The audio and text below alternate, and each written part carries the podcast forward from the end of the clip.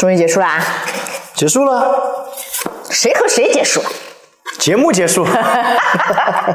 那个老刘和傅首尔也不算真正意义上的结束，因为他们还是关系挺友好的哈。就他们，他们就是真的，就像他们说的，就做到了好聚好散，嗯，对吧？两个人见面啊，聊天啊，就各自好像都找到了一个很舒适的状态。就不管是真轻松还是显得轻松，至少我们看着好像并没有那么沉重。对，感觉好哎像确实就是，特别是老刘，嗯啊，老刘跟一开始上节目那种沉重的状态是不一样的。而且你看他就是跟自己十八天之前的自己对话，那个笑容啊，这个面相啊，整个状态啊，也都不一样，对对对，松弛很多。离开傅首尔了，掩饰不住的快乐。哎呀，我觉得网友们呢，就是我前两天发了一条微博说，网友们是真傻，就是不愿意承认。节目伊始的时候，大家倒回去看，在第一集里面，老刘就说，嗯、呃，离婚是我提的，节目也是我提出要上的。哎，大家就就当没看见，中途嘛都说傅首尔，你上节目就是为了来离婚的，你早就策划好了一切，什么什么，反正就是矛头指向他啊。暂且不说他就算真的想离婚，又有什么错呢？对吧？然后呢，就忘记是老刘提的，中途全都失忆。到最后节目已经快结束了，然后又把老刘前面几集的 cut 拿出来，又重新回顾了一下，说，嗯，其实我是想来上节目，我我是我提的，我来上面重新。弹幕又说你提的啊，你有什么资源？你上节目，你有什么资源？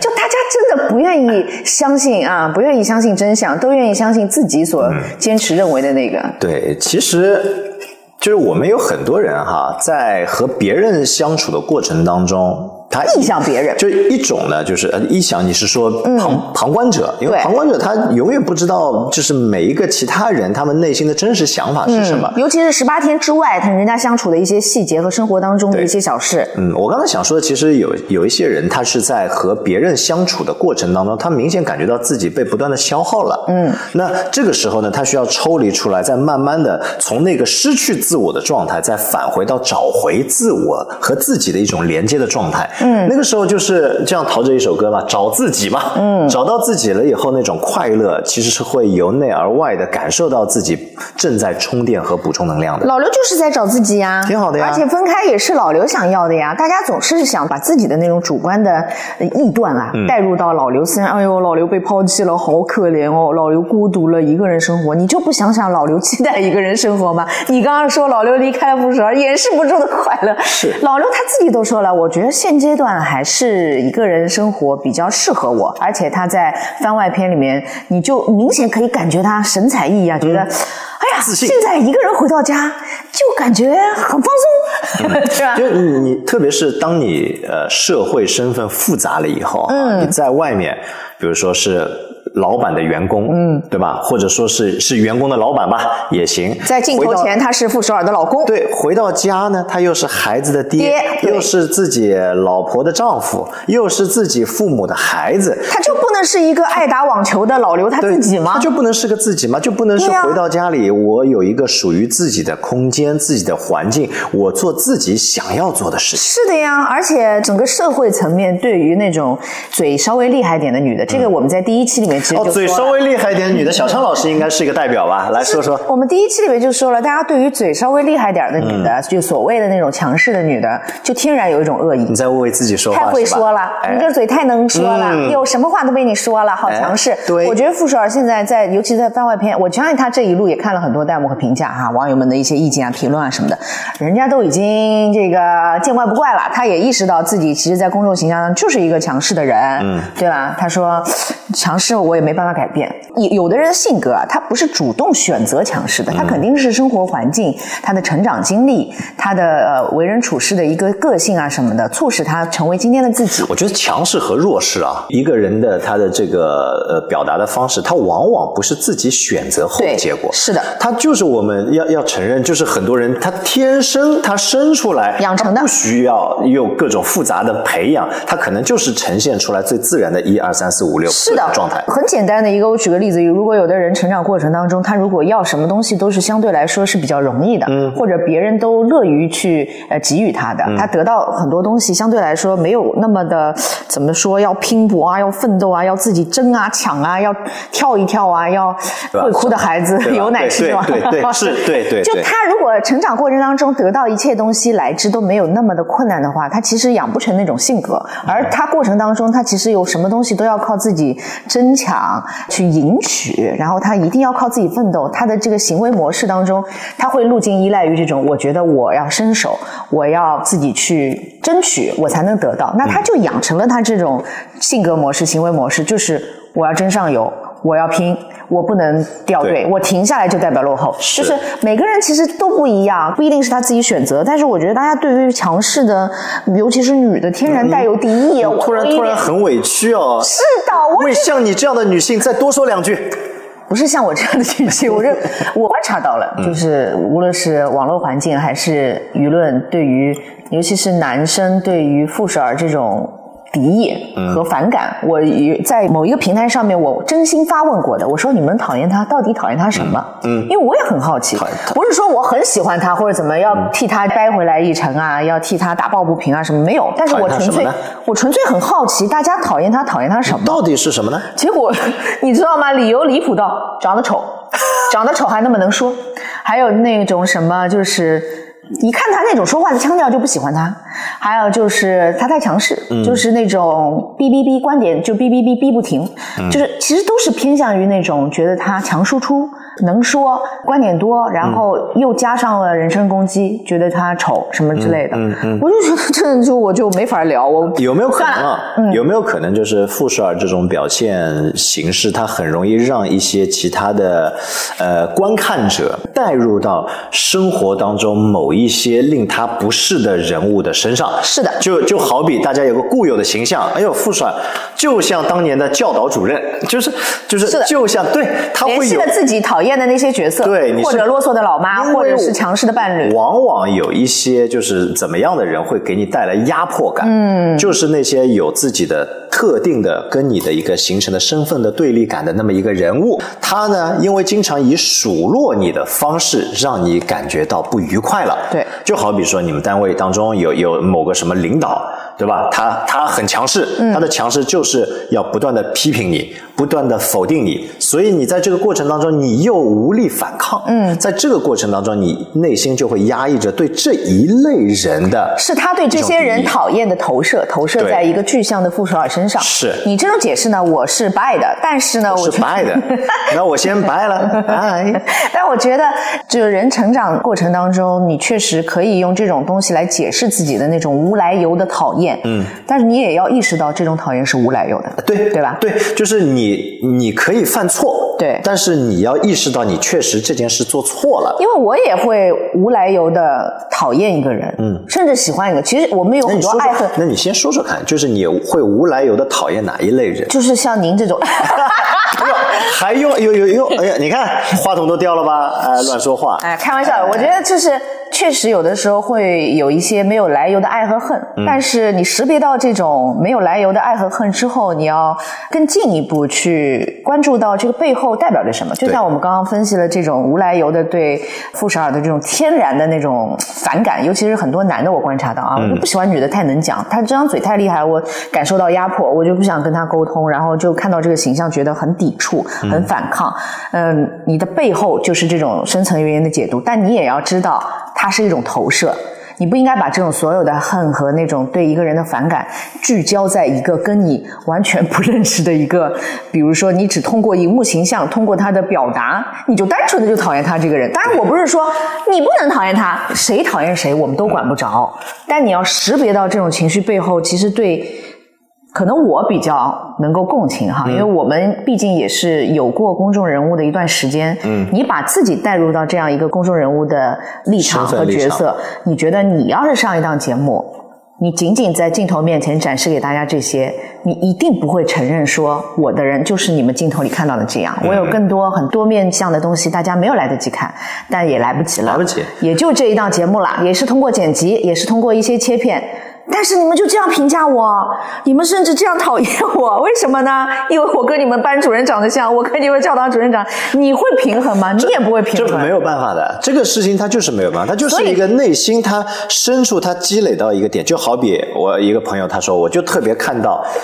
戴眼镜的某辆蓝色的某某牌子的车，嗯，啊，为什么？因为我曾经的女朋友在那辆车上面和谁谁谁被我发现了，嗯，那他于是看到那辆车的颜色的那辆那个牌子的车，他就不舒服。行了行了，主观的主观的，咱们也管不着。您爱讨厌继续讨厌吧，我也管不着。但是但是如果一个就你特别容易去因为一个点去否定一个人，去讨厌别人，你要识别到，对，你本身也容易不快乐。对对对，所以我就觉得讨厌啊，或者是那种呃莫名。奇妙的攻击啊，还有我们也必须要承认，上了电视呢，就会有观众缘这件事情的存在，对吧？而且观众缘是一件挺悬的事情，有的时候你真说不清楚自己怎么就啥事儿都没干，然后被大家骂成这样。就比如王世奇的观众缘，他确实是一个问题。大家到后面弹幕就已经骂把他骂成这样了，我也很佩服他们的勇气啊。他和季焕博两个人还一起看。抱着那个抱枕，露出两只眼睛一起看。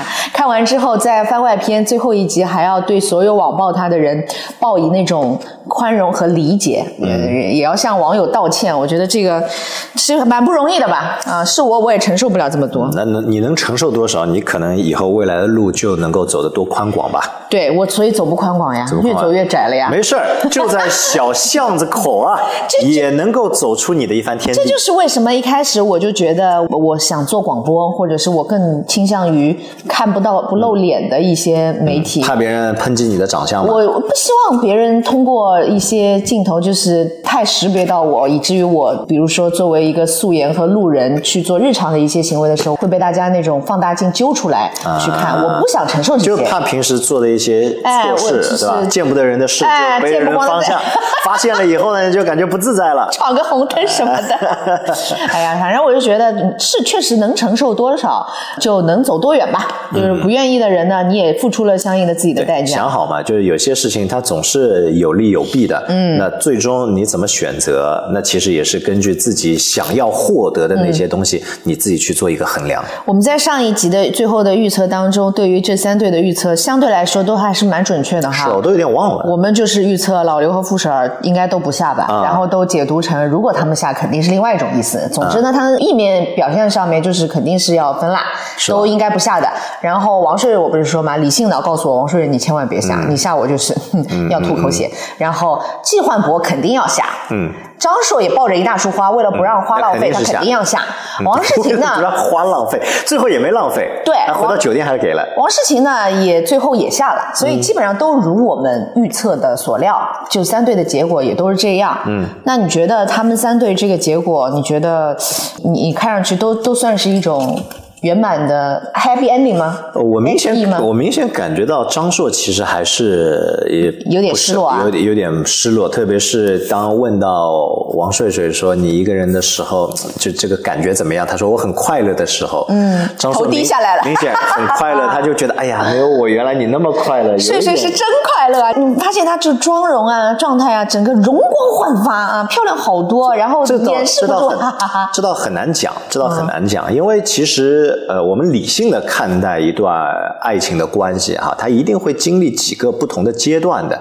就比如说最早的甜蜜期，对吧？然后呢，逐渐这个磨合期，慢慢发现彼此的问题。然后还有一个就是几近崩溃期啊，然后在最后又回归平淡，能够接受两个人在这个过程当中各种各样的事情的发生，意识到我们都是个体，但是又能够形成一个和谐的整体。它其实是有不同的阶段，但是往往在第二、第三个阶段呢，很有可能他们就已经啊分崩离析了。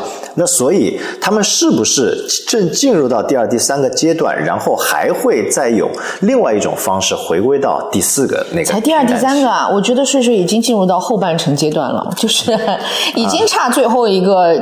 那最后最后就我是说一个完整的。完整的这个爱情，能够很多白头偕老的那些哈。我觉得睡睡呢，他只要一个人独自独每一段时间，他就会发现一个人好宽广、好快乐，就再也不想回去了。他就是差踏出那一步，第一步。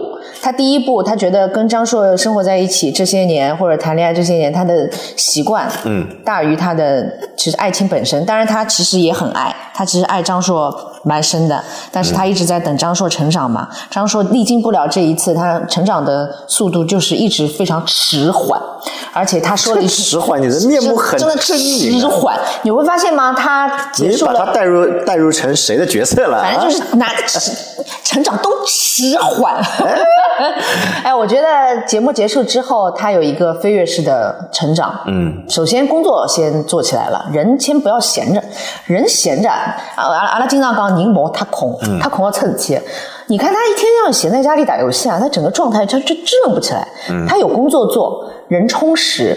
挣到钱，然后跟整个社会有接触，跟他自己的上进心啊，整个这作为一个男生来说，提升也是很重要的事情啊，非常重要。你你就是先工作起来了，你看他在后期啊，这个呢先活儿干起来，嗯，然后呢，他也在反思自己，在节目当中看到呃网友也好，观察室也好，很多人对他的评价，包括他自己父母，他说他妈妈不是问他一句吗？是我没有把你教好嘛，对吧？啊，哎，我觉得虽然张硕的爸妈从头到尾没出现哈，但是以王帅帅口中张硕的爸妈，我觉得还是一对不错的父母，就是在儿子的这个，当然有没有把他教好，我就不予置评，但是确实有反思。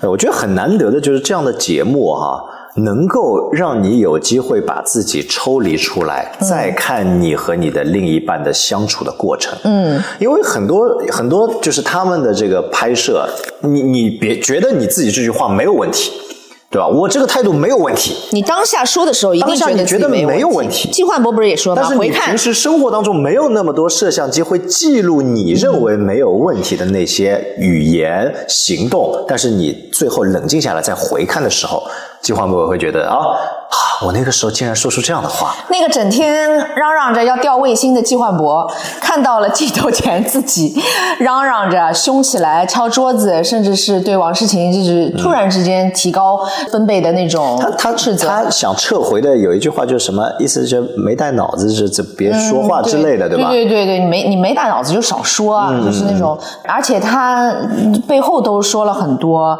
在节目当中没来得及说的，但是我觉得说的太晚了，已经造成了整个大半集大家对于王诗晴的网暴，因为季焕博后来说他家里吵不过我嘛，就镜头之外的地方，他们家里的相处模式我们大家看不到的。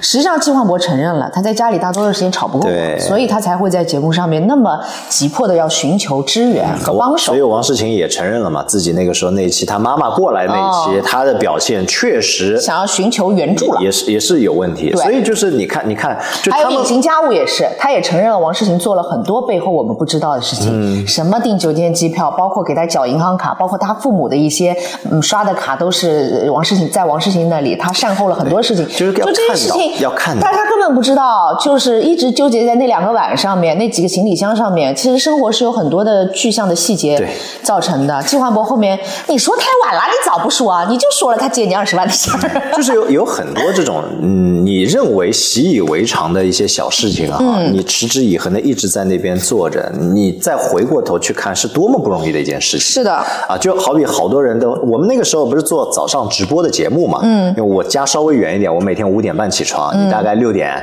对吧？嗯，差不多这个时间。当时我们就每天都习以为常了，啊，觉得好像就还还可以，嗯，但一旦现在我们能够睡到个什么七八点、八九点的时候，就会觉得啊，我以前我怎么做到的？连续十几年，什么五点多起床，这也就是为什么有些同事难得带一次早班，嗯，他会把朝霞拍的特别美丽，早晨的上海啊，拍的特别的，就是恨不得发个九宫格，告诉全世界 我今天上了个早班。然后然后对于我们来说，三百六十几天就是对吧？每天其实都这样，就有觉得有啥好晒的呢？就是他们觉得很甚。甚至甚至有人在你面前说：“哎呀，我明天要早起，几点起来？哎呦，我七点半就要起来 啊！那个时候我们已经起来了两个小时了。”就是，所以就是很多事情就是在不断的，呃，你习以为常的过程当中，你要看到对方这件事情，他那么小的一件事情，他能一直坚持到现在，他是多么不容易的一个不起眼的点，但是你把它去放大看，你会被他感动的。所以季焕博是有改变的，至少言语上啊，我我不知道他现实生活当中有没有真的落实到行动当中，但是他言语上面是以对自己有所反思的。我觉得季焕博是这档节目的。嗯，怎么说呢？最大受益者吧。是，而且我发现，就是他们录完节目以后啊，每个人都想变得更好一点，有拉双眼皮的，皮绷紧的，有有有让自己这个找找到工作，妆容更漂亮一些的，对吧？有更会搭配的，对，各种各样。就是你看，他就是通过这个节目，你从另外一个视角去看自己了，嗯，看自己和另外一半的相处模式了以后，你会发自内心的说，嗯，我可以变得更好，拉双眼。皮，我都我根本就想不到，大家那么多批评老纪的一些点，老纪看进去的只有一个 六十岁陕北老农，然后去拉了双眼皮，笑死我了。他真的是为什么说他是最大受益者？是因为他既看到了自己的问题，进行了一些改变，他同时并没有失去自己的爱人，这也是他要的结果。对，同时他在节目当中还博了一波好感。哎，对吧？他是就是，我觉得是最大受益者。你换别人说，至少睡睡他这段关系也结束了，对吧？对。然后他也遭受了一些些一些，没有王世杰那么厉害，但是他也遭受了一些网暴吧。大家觉得王睡睡，哎，你怎么一点问题都没有吗？嘴那么厉害，怼人完全得理不饶人什么的。张硕嘛，那就不用说了，就是被全网骂成骰子。傅首尔承受了，也承受了网暴，说他强势啊，讨厌他，就是居心叵测的上节目要离婚啊。老刘嘛，被大家所同情，反正。老纪是最大的受益者了，嗯，呃，毋庸置疑了。但是其他人也分别得到了他们的成长吧，就是也都祝福老刘，也得到了他比较相对松弛、轻松的一个人的生活。快乐了，老刘后来开始也慢慢的把他的幽默感展示出来了。弹幕当中最搞笑的就是还替他说老刘，你你还接送吗？就我觉得大家的 关注点真的很奇怪，很深入生活的一个多乐谁谁接送啊？跟谁呀？那你这样一问，是不是老刘的那个全部压力都来自于接送小孩？一旦不接送，他生活就是自由了？难道只被一个接送绑着？说到底了，就是。哎呦。不当爹都好，而且季焕博说：“我第一次在节目当中看到所谓的爹味儿啊，他也是意识到了自己的浓的那种爹味儿。”对，嗯，呃，我我看到就是这个节目不是有一有一集那个要花三块钱才能解锁的吗？番外篇。对，嗯，你解锁了吗？解锁了，我也解锁了。三块钱嘛，哎，早知道就花你的三块钱，我看你的就好了。早知道你把账号给我了吧？哎呀，一人一块五，我们怎么就多花了三块钱呢？众筹一块。太不会过日子了！你番外篇，你觉得值得吗？我觉得可以，就是，呃，他他最好的就是说，让我们看到了时隔那么长时间啊，虽然长也不算特别长，但也过了几个月了嘛。嗯，那再回到几个人相聚的那个状态，你发现其实嗯都还行。都还行，都还行。一个就让我感觉到这个世界上没有谁非得要和谁捆绑在一起才能过得好，对对吧？因为我们原来每个人都是独自的、精彩的个体，嗯，那结合在一起是因为体想要体验不一样的人生和不一样的阶段。那分开其实也是因为我要再寻找一种新的体验，我有自己的节奏要去拼搏，嗯啊，或者说我们两个哎。有好多啊，身边也有一些朋友，就是分开一段时间，然后再回过头再在一起，因为这个时候你也拥有了彼此相融的一个智慧了。而且大家对于几对夫妻当中在离婚的那个节点，到底要离还是不要离，在寻找答案或者是纠结的过程当中，我觉得有一部分观众不太理解，说你不是就想离吗？嗯，哎，不是你要走的吗？啊，不是离走了让？你说你走呀，你离呀，你这这怎么前后矛盾呢？我觉得大家是没有生活经验吗？还是没有结过婚，还是什么？就是，呃，因为傅少其实一直都很纠结。你包括他番外篇的时候，回看自己的当时的下不下车，以及看到老刘的那个看的，他他其实一直。大家都说他强势，其实我觉得他心挺软的，而且我看得到他非常柔软的那个部分。他每次都是挺泪流满面，甚至把假睫毛都给擦下来两块，在这里 还蛮好笑的。就是大家弹幕说：“你哭什么？不是你要离的吗？你哭什么？不是你要走的吗？”我觉得大家看问题太太二元化了，就是就二极管，就是你要走你就走，你废话少说，你别留恋。哎。不是你要离的吗？你要走的吗？你你在这儿，你搁这儿就是心疼什么，流什么泪呢？然后有一句弹幕说：“懂的人都已经在感触了，还没有懂的人继续在责骂。”嗯，就是他不是真的是一个简单的事情。包括王诗晴那个时候，他吵的时候他也是痛苦的，他也说过那种狠话的，说咱们俩就不过了，行不行？就没有这些东西了。你吵架的时候，或者是心碎的时候，针尖对麦芒那种矛盾升级的时候，你确实是有这种想法，这很正常。嗯，人纠结寻找答案过程当中，他又不舍，但不舍不一定就是爱哦，朋友们，在婚姻当中不舍就不一定等同于爱哦。所以这些人类是复杂的，对吧？那种情感也是复杂的，怎么就不能理解人家一边流着泪，但是也要忍痛说咱们要做理性的决定，就是分开可能对彼此更好，尽管有不舍。尽管还是那种生死与共、亲人的那种关系，对吧？但我觉得很好理解嘛。你们是怪不得有的人说，哎，看的都是小朋友嘛，还是因为因为爱这个字啊，说起来，其实我们生活当中经常听到这个字，嗯，但是究竟是什么叫做爱？它不是一个唯一的答案。它有各种各样存在的可能性。是的呀，你看我们小徐老师年纪一大把了，不是还都在学习爱吗？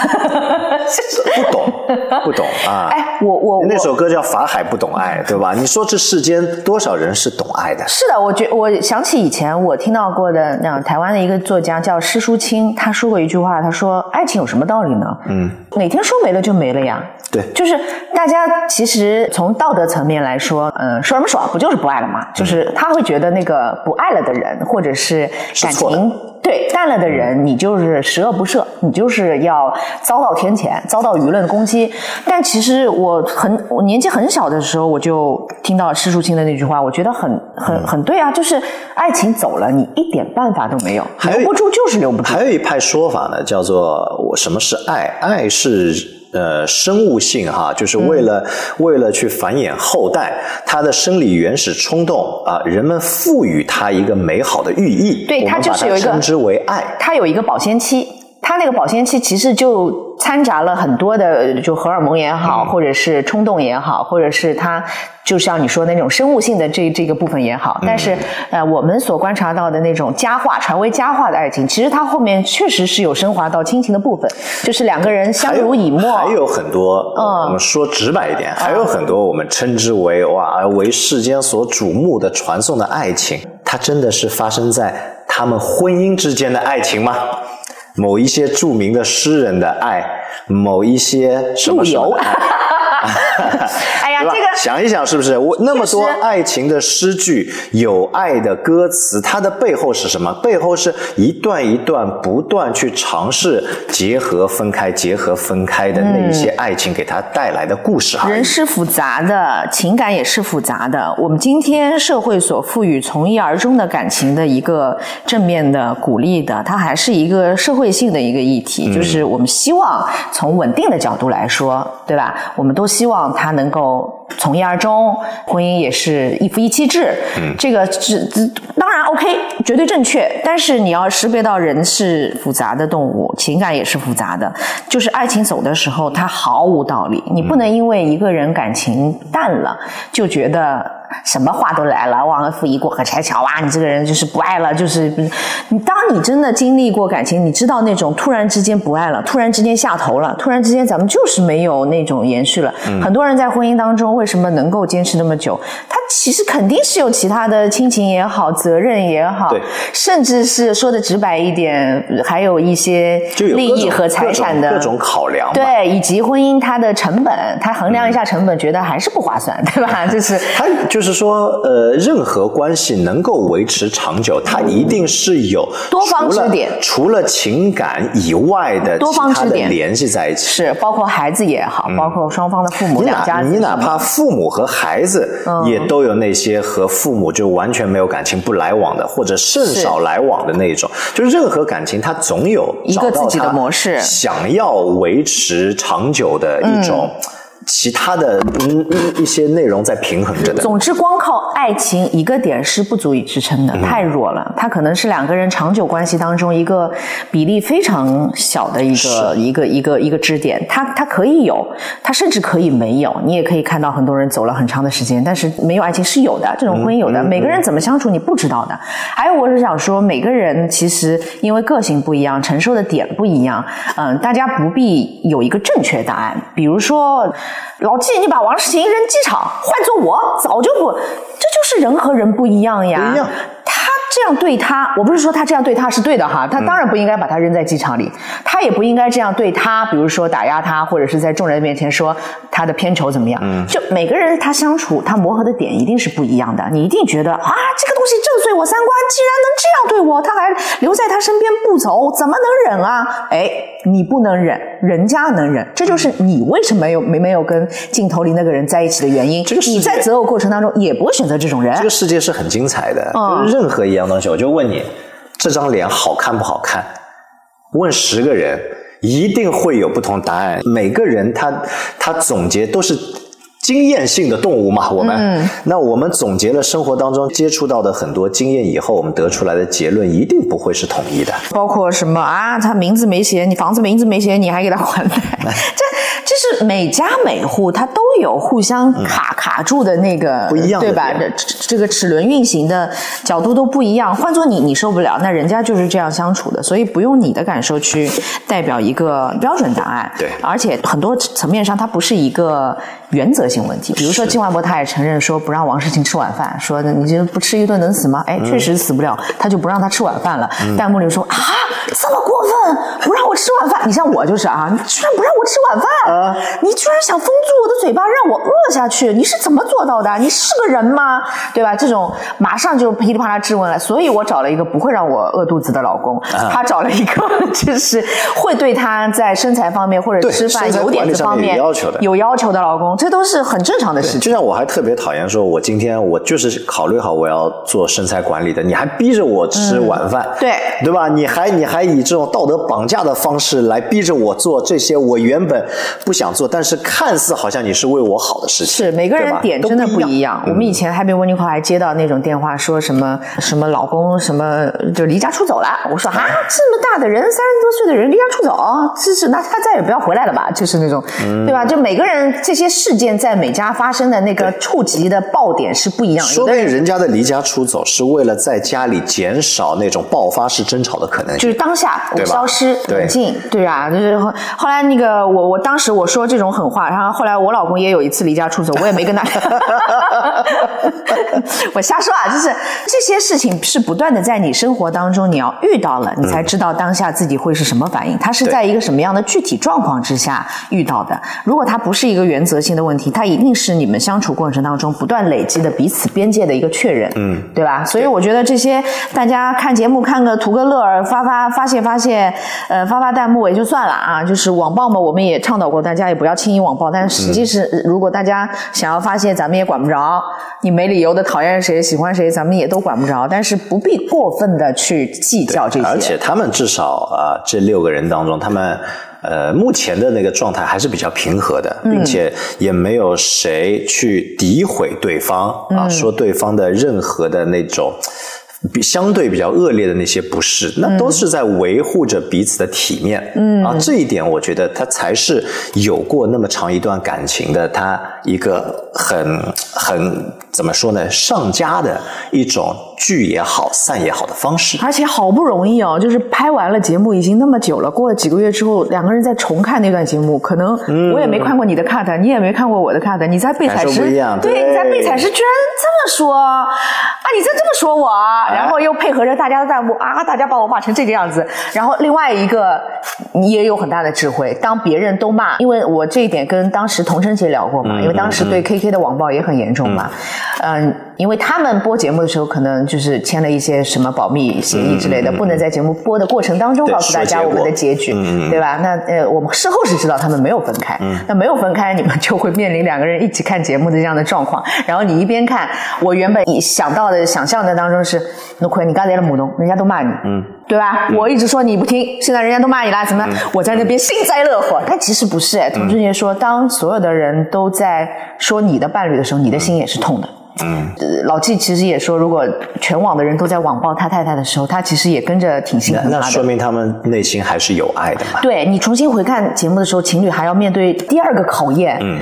就是我们都已经结束旅程了，我们都已经和好了，对对对对对都已经找到自己的问题，都已经修复自己了，然后又看一遍节目啊，你们是这么骂我们的，你们是这么解读我们的，然后又会受一遍伤，这个其实也挺煎熬的，对于至少还。是还是这个过程当中，他们能够激发出对对方的一种心疼，挺考验的，对吧？嗯，好了，那我们这个再见爱人的我们编外的观察团系列啊，差不多任务完成了。对，到这里一共是十一集。接下来我们以后还要观察什么呢？接下来我们就是人间观察吧。人间观察就我因为昨天得知到我们反正嗯，不管一二线城市、二三四五六十八线吧，就是 三四五六十八线，婚恋啊，其实确实是现在年轻人的一个刚需。你不管怎么样，大家什么呃网上的什么舆论，还是说什么不婚不育保平安什么的，不结婚屁事儿没有什么之类的哈。但其实对于很多的家庭来说，或者对于个人来说，或者有一些呃，他对于关系是有期待和呃要求的那些人来说，他其实对婚恋还是有刚需的。嗯，他不是随便捡到篮里都是菜。嗯，其实要找到一个匹配自己的人，还是一种智慧和运气的结合。对所以我们其实接下来还是会多一些人间观察和多一些在人群中的实践吧，我觉得。好呀，好，那我们过段时间去开一个婚介所怎么样？我觉得挺好，哎，生意很？好哎。婚介所开完以后啊，然后我们再开婚庆公司，对开完婚庆公司相亲，先相亲，再开律师事务所，一条龙，先相亲，再婚介，再那个就是呃这个调解，再再哦调解不行，调解也有调解不行再去这个啊离婚律师打官司，有道理，有道理，有道理。一条龙服务。这样吧，我们寻找全球合伙人。好了，今天我们就聊到这儿了，拜拜。拜